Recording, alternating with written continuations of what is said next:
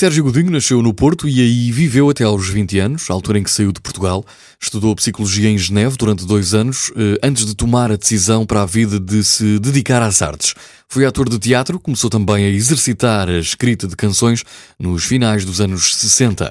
Hoje trago-lhe Estocolmo, de Sérgio Godinho.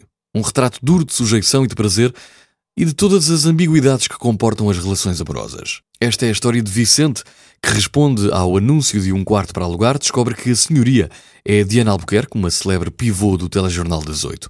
A estupefação inicial do estudante, assim que ela lhe abre a porta, rapidamente se transforma numa forte atração mútua. Diana tem o dobro da sua idade, eh, tem o dobro da idade de Vicente, é bela, é sensual e respira aquela serena autoridade que, que conquista o espectador mais renitente. Vicente muda-se para a casa de Diana, ocupando o quarto no sótão, e Diana ocupa-lhe a cama. Mas não é apenas uma mulher ou a mulher complexa e carente que depressa mostra ser, fazendo jus ao seu nome, Diana é também uma predadora. E uma manhã Vicente acorda para a estranha realidade de estar trancado no seu novo quarto. É vítima de sequestro e está apaixonado pela sua sequestradora. Finalmente, a entrada em cena da mãe de Diana, tão bela quanto a filha, vai mudar tudo. Estocolmo de Sérgio Godinho, um livro que acaba por ser um vício.